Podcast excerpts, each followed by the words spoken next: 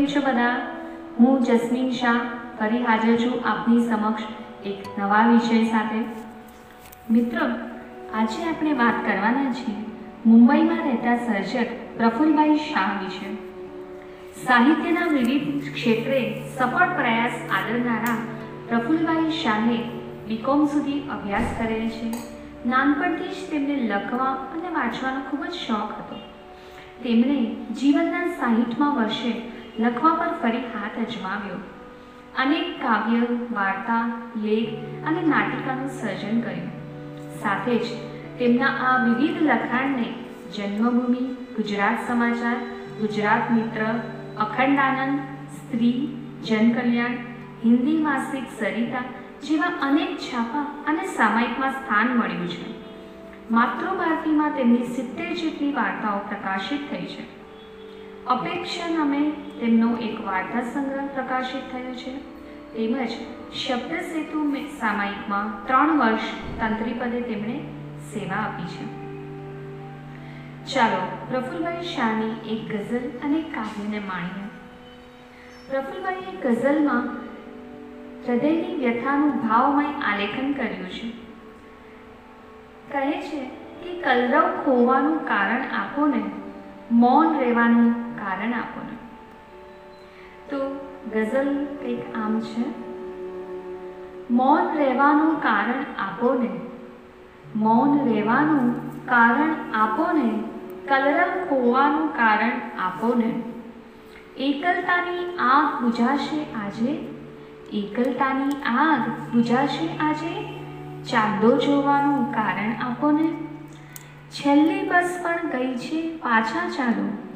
છેલ્લી બસ પણ ગઈ છે, પાછા ચાલો. ઊભા રહેવાનું કારણ આપો ને. સાંજ ઢળી છે, તારાઓ ટમટમતા. સાંજ ઢળી છે, તારાઓ ટમટમતા. પાછળ જોવાનું કારણ આપો ને. પ્રશ્નો પણ રહ્યા ક્યાં છે કે પૂછો? પ્રશ્નો પણ ક્યાં રહ્યા છે કે પૂછો? દરિયો તરવાનું કારણ આપો ને મૌન રહેવાનું કારણ આપો ને કલરવ ખોવાનું કારણ આપો ને ખૂબ સુંદર ગઝલ પ્રફુલભાઈની. તેમની એક કવિતામાં તેમણે જૂના ગીતો ગાઈને રાતને રંગીન બનાવવાની વાત કહી છે અને સાથે જ કવિ કહે છે કે ચાલો આજે એમને યાદ કરીએ જેઓ ભલે આપણને યાદ ના કરે. પ્રસ્તુત છે તેમની કવિતા. ક્યારેક એવો વિચાર આવે, ક્યારેક એવો વિચાર આવે. ચાલો આજે એમને યાદ કરીએ, જેઓ ભલેને આપણને યાદ ના કરે.